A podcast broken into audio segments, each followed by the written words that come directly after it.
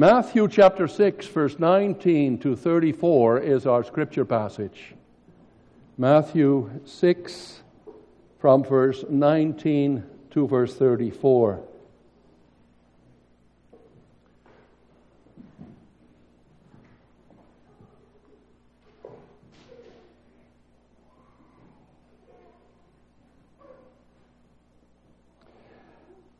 Matthew 6, verse 19. This is the Word of God. Do not lay up for yourselves treasures on earth, where moth and rust destroy, and where thieves break in and steal. But lay up for yourselves treasures in heaven, where neither moth nor rust destroys, and where thieves do not break in and steal. For where your treasure is, there your heart will be also. The eye is the lamp of the body. So if your eye is healthy, your whole body will be full of light. But if your eye is bad, your whole body will be full of darkness. If then the light in you is darkness, how great is the darkness? No one can serve two masters, for either he will hate the one and love the other, or he will be devoted to the one and despise the other. You cannot serve God and money. Therefore, I tell you, do not be anxious about your life, what you will eat or what you will drink, nor about your body, what you will put on. Is not life more than food, and the body more than clothing? Look at the birds of the air. They neither sow nor reap nor gather into barns, and yet your heavenly Father feeds them. Are you not of more value than they? And which of you, by being anxious, can add a single hour to his span of life? And why are you anxious about clothing? Consider the lilies of the field, how they grow. They neither toil nor spin. Yet I tell you, even Solomon in all his glory was not arrayed like one of these. But if God so clothes the grass of the field, which today is alive and tomorrow is thrown into the oven, will he not much more clothe you, O you of little faith? Therefore, do not be anxious, saying, What shall we eat, or what shall we drink, or what shall we wear? For the Gentiles seek after all these things, and your heavenly Father knows that you need them all. But seek first the kingdom of God and his righteousness, and all these things will be added to you. Therefore, do not be anxious about tomorrow, for tomorrow will be anxious for itself. Sufficient for today is its own trouble. That's our scripture passage. Based on the Word of God, we also echo that Word of God in the Heidelberg Catechism. This evening, we focus our attention on the eighth commandment. That's our text. And we will see what the Catechism says about it in Lord's Day 42, page 892 in the back of our Trinity Psalter hymnal. 892, Lord's Day 42.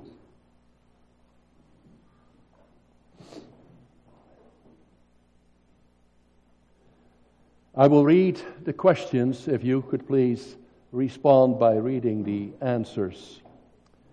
So, first of all, this question What does God forbid in the eighth commandment?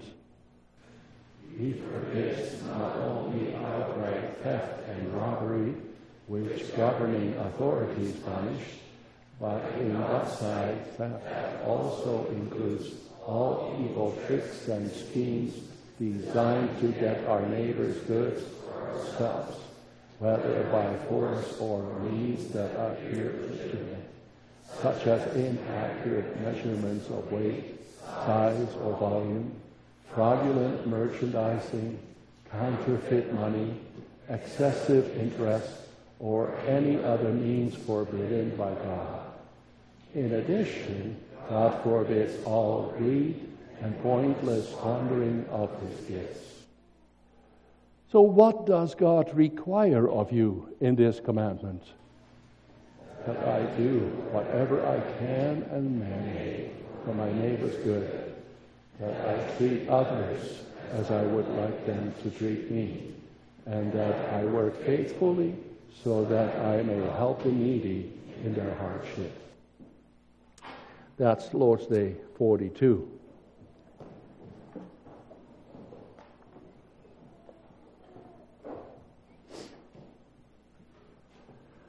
Beloved congregation of our Lord Jesus Christ, in his eighth commandment, brothers and sisters, the Lord enters upon another aspect of our life. The Heidelberg Catechism brings such matters as money, trade, labor, and possessions to our attention. Those are sensitive issues. We all have our share of dealings with money, labor, and possessions. About these matters, we tend to feel rather cool, fair, or realistic for this day and age. And now the Lord approaches us this afternoon and addresses us with the command You shall not steal then our first reaction may be, I know, I don't steal.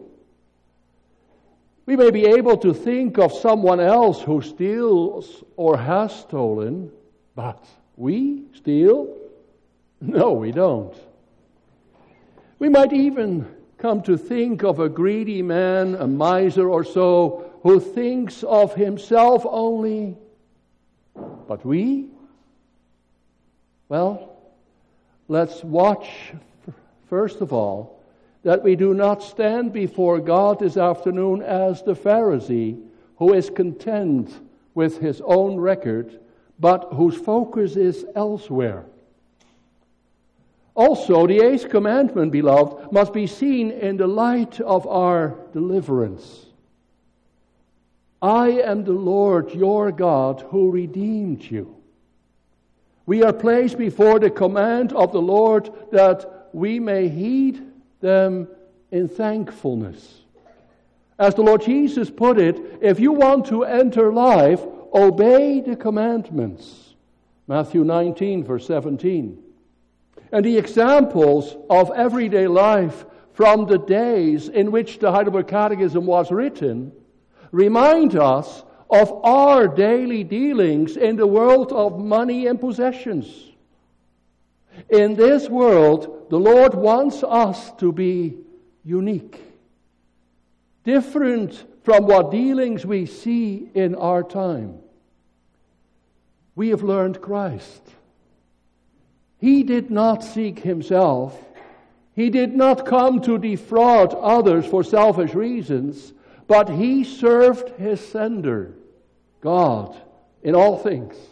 He contrasted the spirit of mammon, the spirit of materialism, that is, with the spirit of stewardship.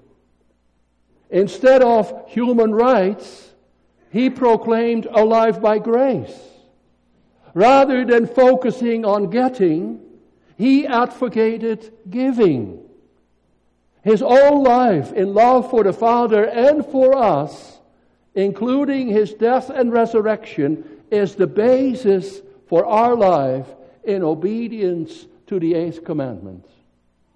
So I s- summarize the message of this afternoon as follows With all our possessions, we live by God's grace. And then we pay attention to three points the way we see our possessions, the way we get our possessions, and the way we use our possessions. So I summarize it as follows With all our possessions, we live by God's grace. First of all, the way we see our possessions. In order that we may receive the eighth commandment as law of redemption, brothers and sisters, we must see it in light of the heading of the law. I am the Lord your God who brought you out of the slavery of Egypt. I took you away from tyranny, from slavery. I called you from being have nots to becoming possessors of the promised land. I bring you to a land flowing with milk and honey, of which I am the proprietor, and I bestow upon you all that you need for body and soul. And just before the Lord's people enter the land, he reminds them of this by the mouth of Moses, his servant.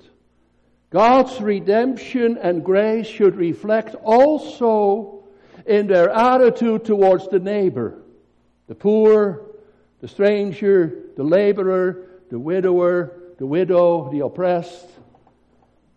Now, it may seem somewhat strange, beloved, to take our starting point for dealing with the eighth commandment also from the moment of their entry is the fact that they are called to remove the Canaanites from their land, occupy these people's houses, lands, and cities, not flying in the face of this commandment. Is that not theft on a large scale? Well, no, it is not. The same Moses who conveyed the many laws for social and economic life also informs his people of the background, the history of the Lord's ownership. In Genesis 1, he created the world and all that is in it. In paradise already, the Lord gave the earth and all its fullness to man. He took Adam and put him in the Garden of Eden to work it and to take care of it. The Lord provided food and drink, the land and the resources for man to use it in his service, under his dominion. The land was pleasant and rich. Indeed, a land in which the river Pishon flowed around the whole land of Havilah, where there is gold, and the gold of that land is good. Now, he is the same Lord who gave the land of Canaan to Israel. Is he not allowed to do with what is his? He is the Lord who drove Adam from paradise and the Canaanites from their land because of sin. He is the owner who is entitled to give it to Israel as an inheritance. Israel, however, was never allowed to forget that it received the land as a gift. They needed reminders time and again that the land was the Lord's. The silver is mine, and the gold is mine, says the Lord Almighty. Israel needed this reminder by her prophets badly. As Hosea puts it in Hosea 2, verse 8, she has not acknowledged that I was the one who gave her the grain, the new wine, and the oil who lavished on her silver and gold, which they used for Baal. How come they were inclined to use God's possessions in such a misdirected way? That was because it's in man's blood to do so. Ever since the day that Adam and Eve defied the Lord's ownership, defied the rules for the garden, which the steward was called to observe, ever since that day, man is inclined to misappropriate, inclined to steal. You know, people may say, he who steals is a thief. What we learn from Genesis 3, however, is the reality that we by nature are thieves. That's why we steal. You shall not steal, beloved. That has everything to do with the way you see your possessions. You know, we sometimes say, yeah, but I honestly earned it. I can do with it as I please. The Lord, however, says, Who gave you life and breath and strength and a clear mind. Is that not from me? What do you have that you did not receive? 1 Corinthians 4, verse 7. That applies to our entire income, all our goods and possessions. It's from God. It's that rule the Lord taught his people Israel with the command regarding tithing.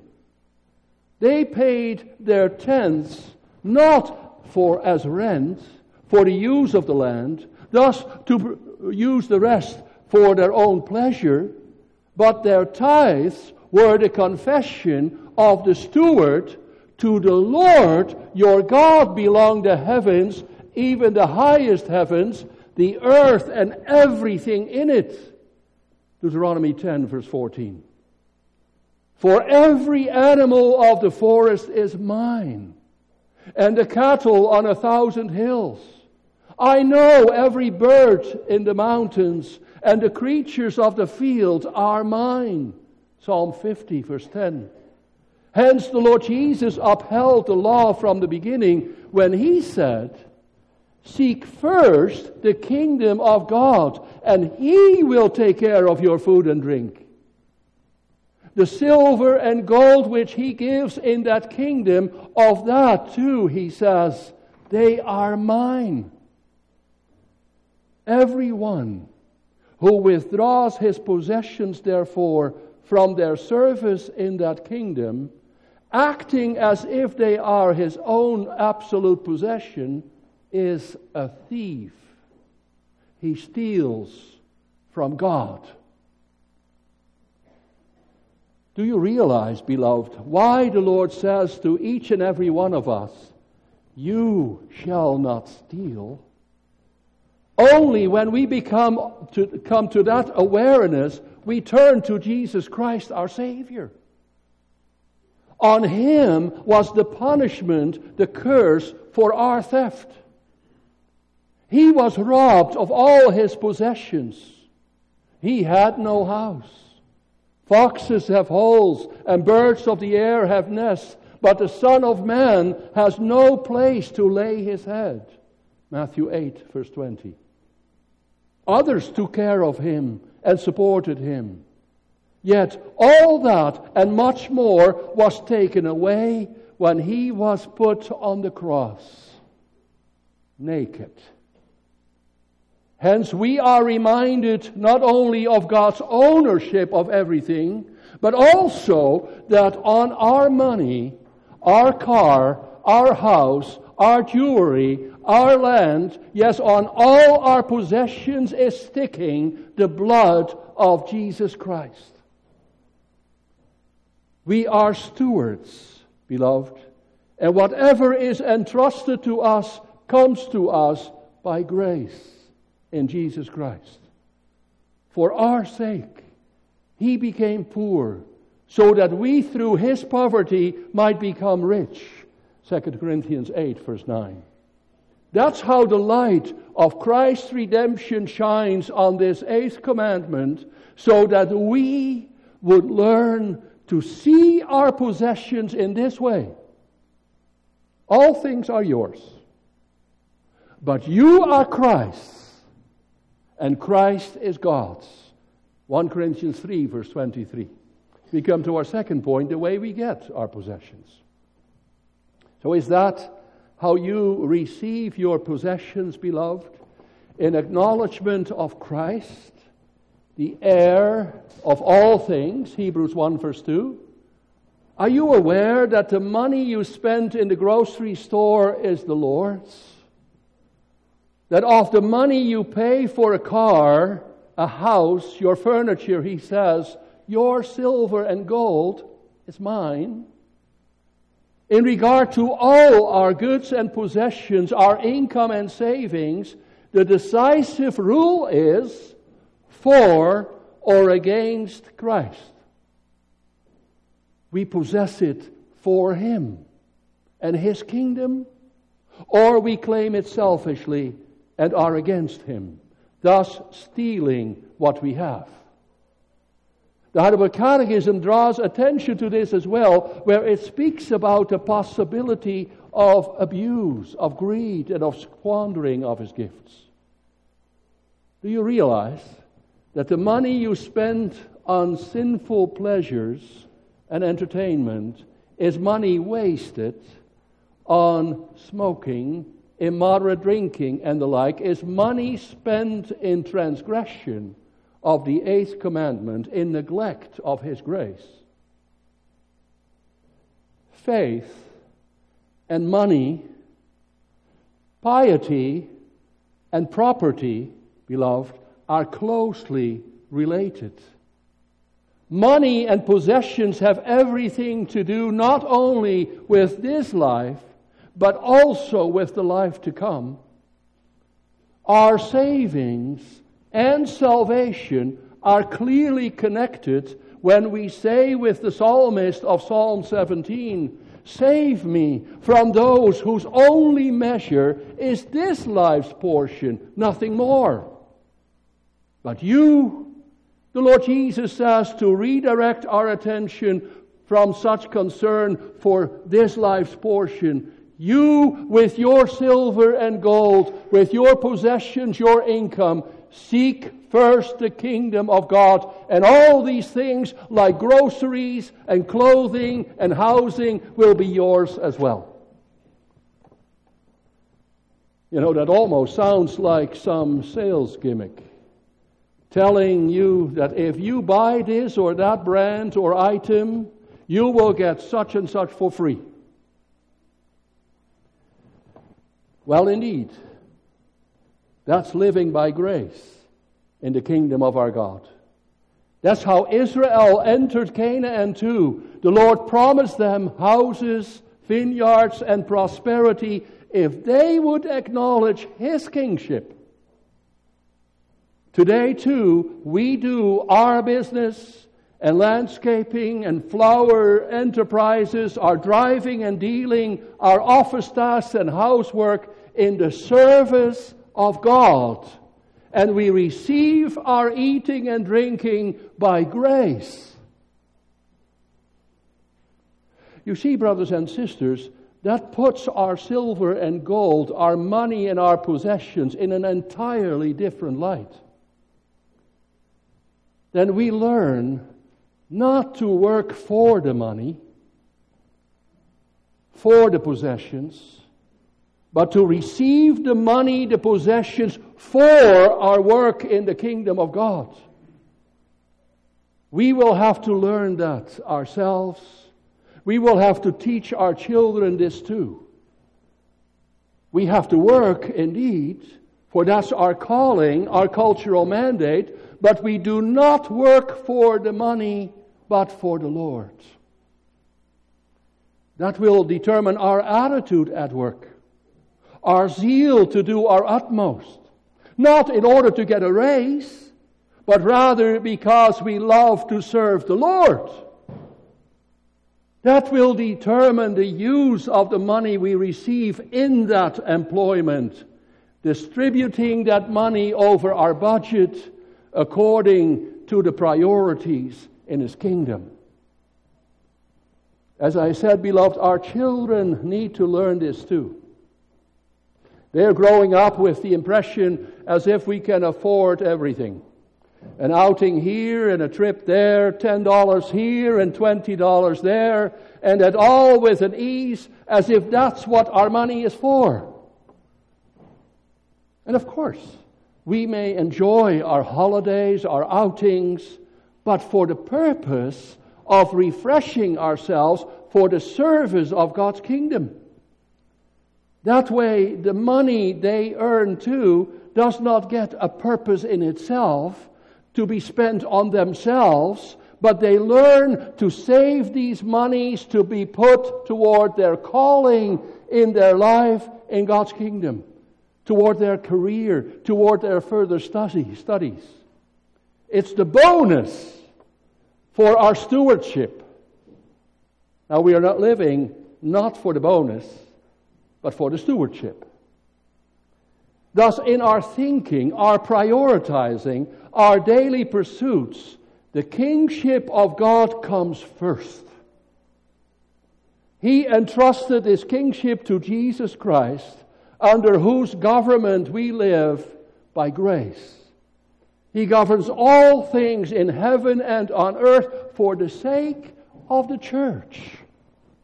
He also uses governments for the well-being and welfare of the pursuits of his king of his citizenship in this kingdom.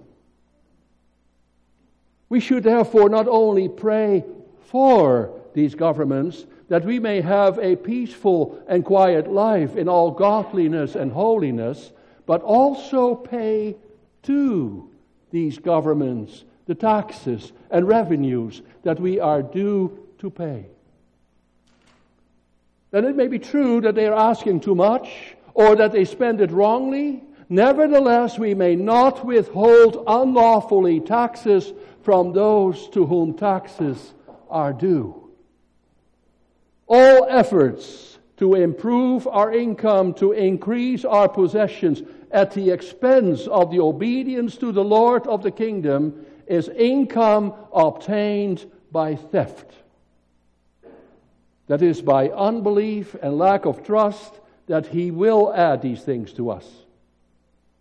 Now, that's living concretely from the promises of the gospel.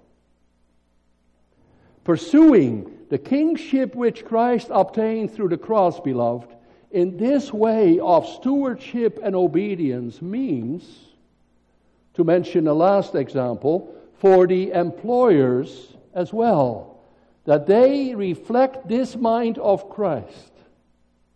Christ delegated his authority to governments, also to employers.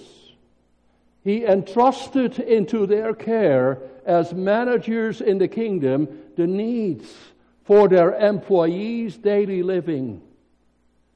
If they ignore this calling, however, and shun their responsibility, the woes of the covenant will come upon them. Look, James writes in chapter 5, verse 4 the wages you failed to pay the workmen who mowed your fields are crying out against you. The cries of the harvesters have reached the ears of the Lord Almighty. These rich in James' days were not managers for the Lord seeking his kingdom, obeying his kingship, but they promoted their own interests, their own pleasures and pursuits, building their own ego instead of the honor of the king. That attitude invokes God's curse. The Lord has said, the worker deserves his wages. And then note that it says the worker deserves his wages. The Lord is concerned with the man, and so should be the employer. He should look at the man's condition and position, the man's situation and circumstances, etc. So we could add more aspects, brothers and sisters, considering this life in his kingdom the main call of obedience, however, the foremost appeal for repentance pertains to our position before God. How do we see Him? How do we receive our work, our place, our calling from Him? How do we receive our lives, goods, and possessions by grace from Him? That will also determine how we use His gifts. Our third point the way we use our possessions. Answering that question, brothers and sisters, you may think we live of our income. We use our money, our possessions. True. Yet, how do we then show that we are true stewards? On the basis of Ephesians 4, verse 28, the Heidelberg Catechism says that instead of stealing for ourselves, we should work that we may be able to give to those in need. Christ became poor so that by his poverty we might become rich, says Paul. That's his mind, his attitude toward us who were very needy. He could have become rich quite easily. If he had charged money for every healing and miracle, he was served as well by many well to do ladies, and rich men followed him. He, however, did not seek to become rich himself, but to enrich others. He drew his disciples' attention to a widow as well, whose giving pursued the seeking of God's kingdom, which was worth to her the livelihood of a whole day, as it were. She sacrificed an empty stomach for a day. She knew that God is not concerned, first of all, with how much we give, but rather from how much we give. If we have that mind, beloved, we are not primarily concerned with how much our possessions could increase, but rather with what we could do with God's blessings. Our time as well as our nature are inclined to use every skill, moment, and ploy to enrich ourselves. In the mind of the Christian, however, God should be foremost and the question of what we could do with his gifts and blessings for his service in church and kingdom. Christ places us for this choice very concretely by telling us that we can serve only one master God or money. Who, therefore, is first and foremost in our life? God if God is not first and foremost in my budgeting and spending priorities, how could He ever be first in my life? For many Christians, however, the service of, to God is rather cheap in regards to their giving and consequently also regarding their love. Beloved, you have not so learned Christ.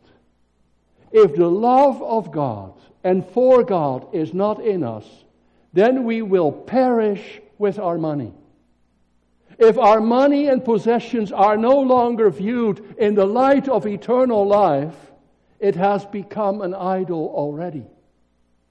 The conversion to God begins in the heart, but it shows in our life. Grace in Christ consumes all covetousness in the Christian.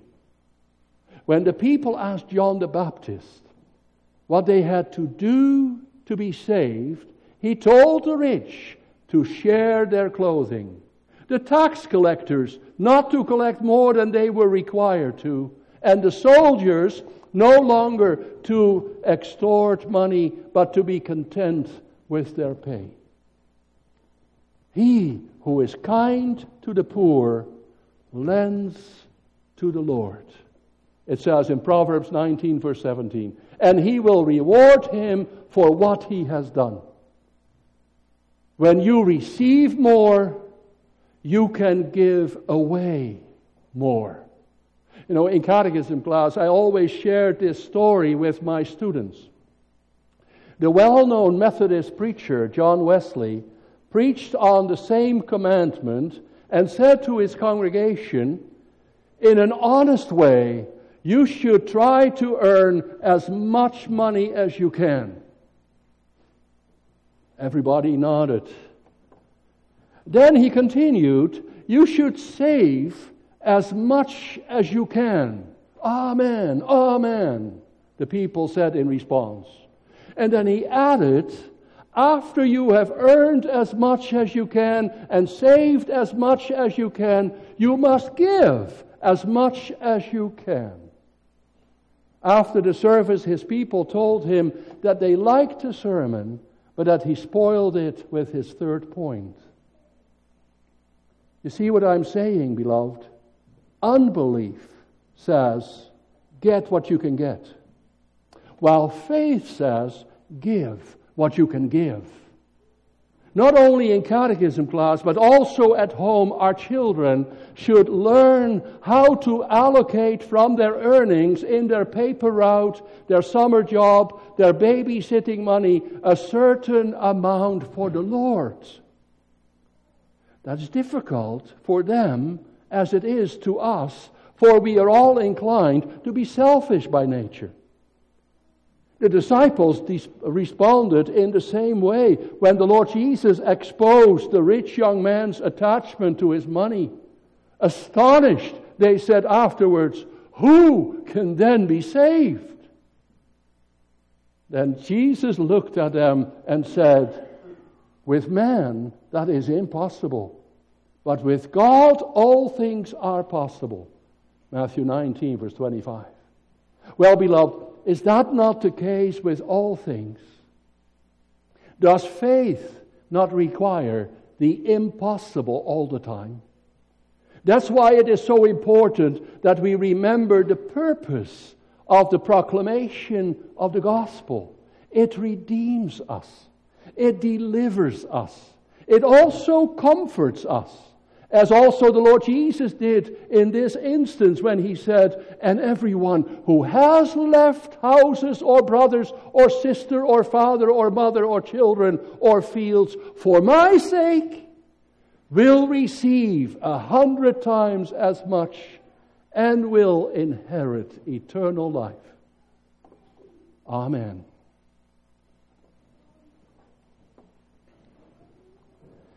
Let us pray.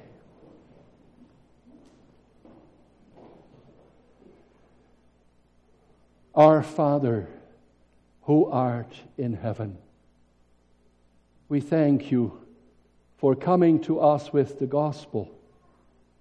We thank you for exposing us as to what we are like and how we are inclined.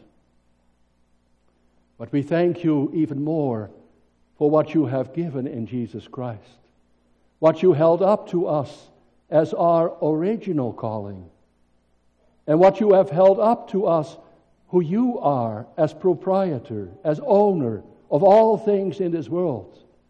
We thank you, Father, for the clarity of your word. We thank you for the power of such a new life.